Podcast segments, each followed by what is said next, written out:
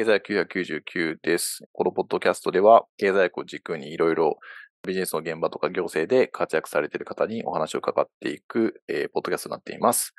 で、本日も引き続き、えー、ナウキャストの辻中さんにお越しいただいて、えー、いろいろお伺いしたいと思っています。はい。あの、前回最後にちょっとお話しいただいた話で、まあ、アカデミアと、なんかその、どどう付き合うかというか、まあ、どういうふうに向き合うかみたいなところ、話したと思うんですけど、あの、まあ、ちょっと先になんか私の多分スタンスとかを話しといた方が、なんか話しやすいと思うので話しておくと、あの、私なんかその、まあ、2017年にこう転職してから、まずっとこう、まあ AI ラボという研究所で、まあその、いろんな研究をやってきたという立場で、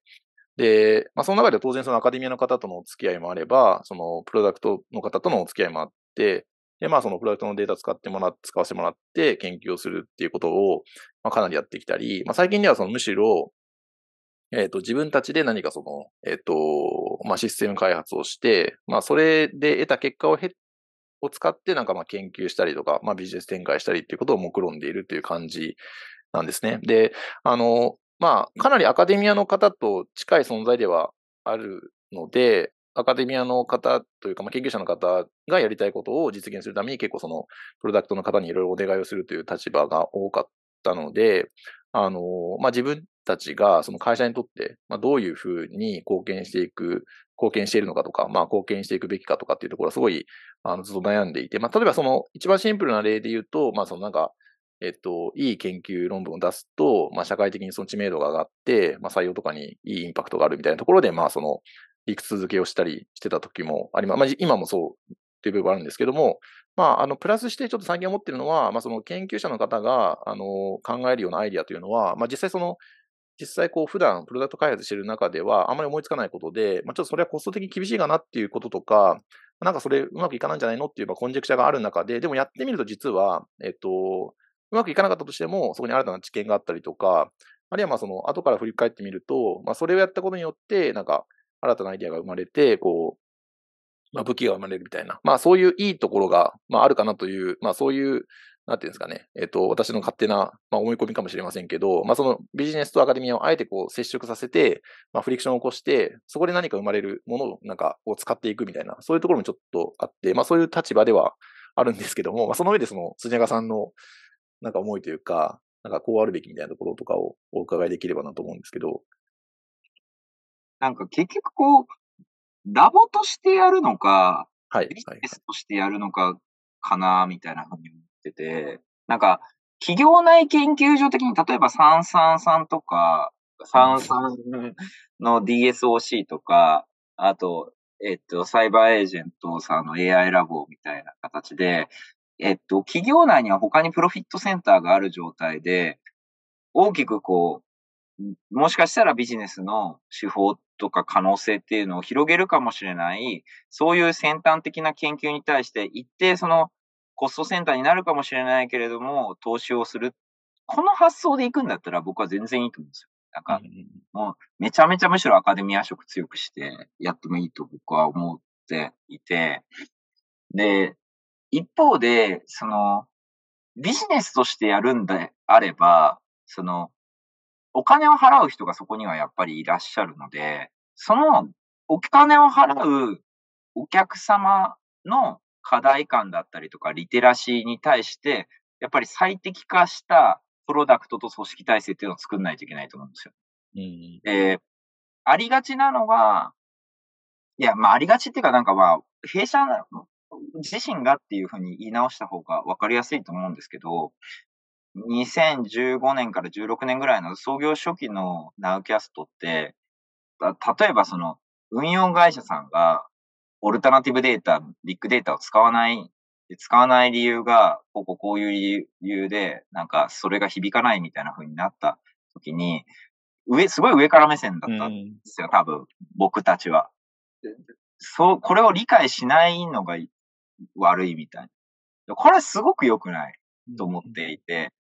そうではなくて、やっぱり真摯に、その、えっ、と、このお客さんの課題を解決するっていうふうに決めたのであれば、その課題解決に向き合うべきだし、その課題解決に必要なものなのであれば、多少自分たちのケーパビリティとかやりたいこととはちょっとずれたとしても、やるっていう柔軟性のあるスタンスっていうのを組織に持つべきなんじゃないかなっていうふうに思っていて、ここがアカデミア発ベンチャーの結構難しい部分だと思うんですよ。なんか、多分この柔軟性を持つっていうのは、逆の観点に立つと、オリジナリティが失われるとか、創業者の思いが失われるとか、もともと経済学発ベンチャーだったんだからとか、多分そういうのが、あの、逆の立場の考え方としては出てくるんですよ。でも、究極的にはどっちかを選ばないといけない。自分たちのユニークネスとか、創業者の思いと、あと、お客さんの課題解決っていう、この二択に迫られたときに、ビジネス、ラボではなくビジネスとしてやるんだったら、僕、究極的にはお客さんの課題解決に向き合わないといけないと思ってるんです。まあ、ビジネスとしてそのやってるっていう感覚はまあ僕にはないので、ちょっとどういうふうにお答えするかを考えてたんですけど、なんか一方でですよ、もうちょっとこう、反論じゃないですけど、言わせてもらうと、なんか、まあ、現場のエンジニアとかデータサイエンティストからすると、やっぱりこう、やりたいことをやるために入ってきたみたいなところがあると思うんですよね。なので、なんかそこで、なんかその彼らを説得する方法というか、どうすればその納得感を持ってできるかみたいなところっていうのは、どんな感じなんですかね？なんかでも厳しい言い方かもしれないんですけど、もし本当の意味で、その、研究をやるために、なんか自分たちのやりたい研究をやるために、その職業選択をするのであれば、ビジネスをやる組織じゃなくて、やっぱりラボに行くか、大学に行くべきだと僕は思うんです。うん、タンクとか行った方がいいと思う。うん、それお互いにとって多分不幸になるんで。なんか、やっぱ究極的には、その、会社っていうのは、まあ、なんでしょう。株主に対してリターンを生まないといけない組織ですし、その、じゃあ株主に対してリターンを生むためには、やっぱり究極的にやっぱり売り上げを上げないといけないわけだと思うんですよね。ちゃんと売り上げを上げて、あの、コストを払い、株主に利益を還元し、当然そのコストを払うっていう部分には人件費も入ってくるっていうふうになってきたときに、やっぱり、その、なんだろうな、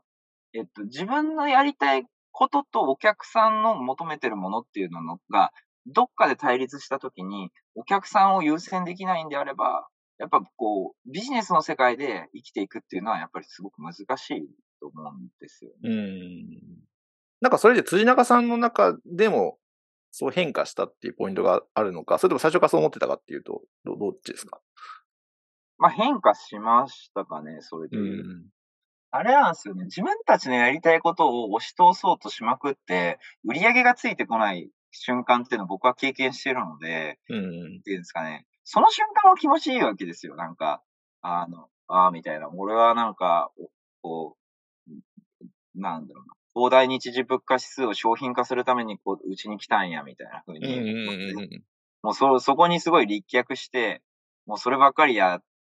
なんか、ると気持ちいいんですけど、だんだん売り上げついてこないと、会社の状況もやっぱり人採用できなくなったりとか、うん、そのまあ、もろもろなんか状況は悪化、どうしてもしていくんで、なんか短期的にはなんかこう気持ちいいんですけど、中長期的になんかちょっとしんどくなってくるんですよ、ね。うん。で言うと、なんか組織のなんかちょっと雰囲気悪くなってくるし、やっぱり売り、売り上げって逆に全てを癒すんで、基本的には。なるほど、なるほど。なんか、やっぱりこう、なんだろうな。一定、そういうこう、売り上げが回り、あの、投資する、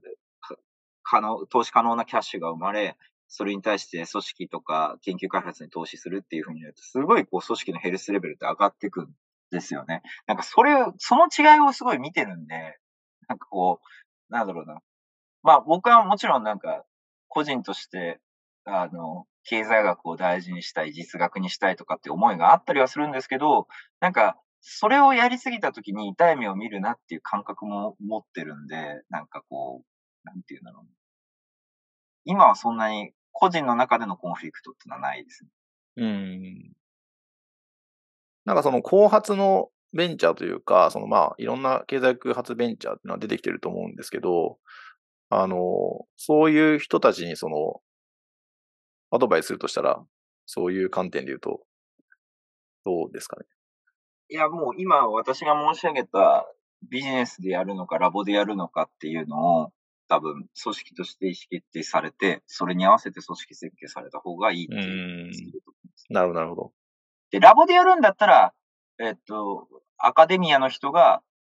すごい発言権のある組織でもいいと思います。うん。ビジネスでやるんだったらそれはやめた方がいいと思います。うん。なので、なんか渡辺先生もあれなんですよね。もともとは多分そこに対して明確なスタンスっていうのはなくて、で、なんか、で、ある時に多分気づいてですね、こ自分、ご自身でおっしゃってたんですよね。なんか僕の発言権が強すぎるとか、なんか、あの、よく今もいろんなところで話すんですけど、ナウキャストの経営に自分は、まあ、関連はするけれども、サポートはするけれども、なんか自分が最終的な意思決定ではないので、みたいな。まあ実際そうなんですよ。僕らの意思決定っていうのを尊重していただいてるんですよ。もう、なんか、アカデミアの世界で言うと、なんか、メジャーリーガーともなんか、そこら辺のなんか、高校球児ぐらいの差分があるわけじゃないですか。なんか僕と渡辺先生の間では。でも、渡辺先生は、僕のというか、ナウキャストの、その、ビジネスやってるメンバーの意思決定っていうのを、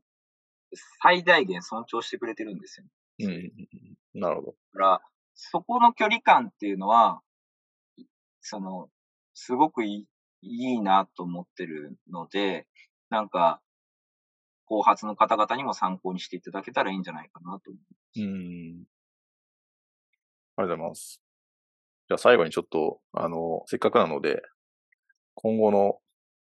展望というか、まあ、その、全然採用の PR とかでも全然構わないですけど、このポッドキャスト聞いてる人が100人に満たないですけど、現状は。ただでも、つにゃがさんが出るんだったら多分バーって増える気もするので、なんか肉声でこう。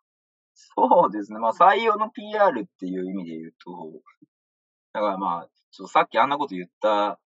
のになんやねんって感じかもしれないですけど、僕は経済学大好きなんで、なんかそういう意味で言うと、まあ経済学でビジネスやりたい方は全然うちに来ていただけたら嬉しいですね。なんか、ナウキャストは、究極的にはデータが流通する社会を作る会社なんですよ。そういう意味で言うと。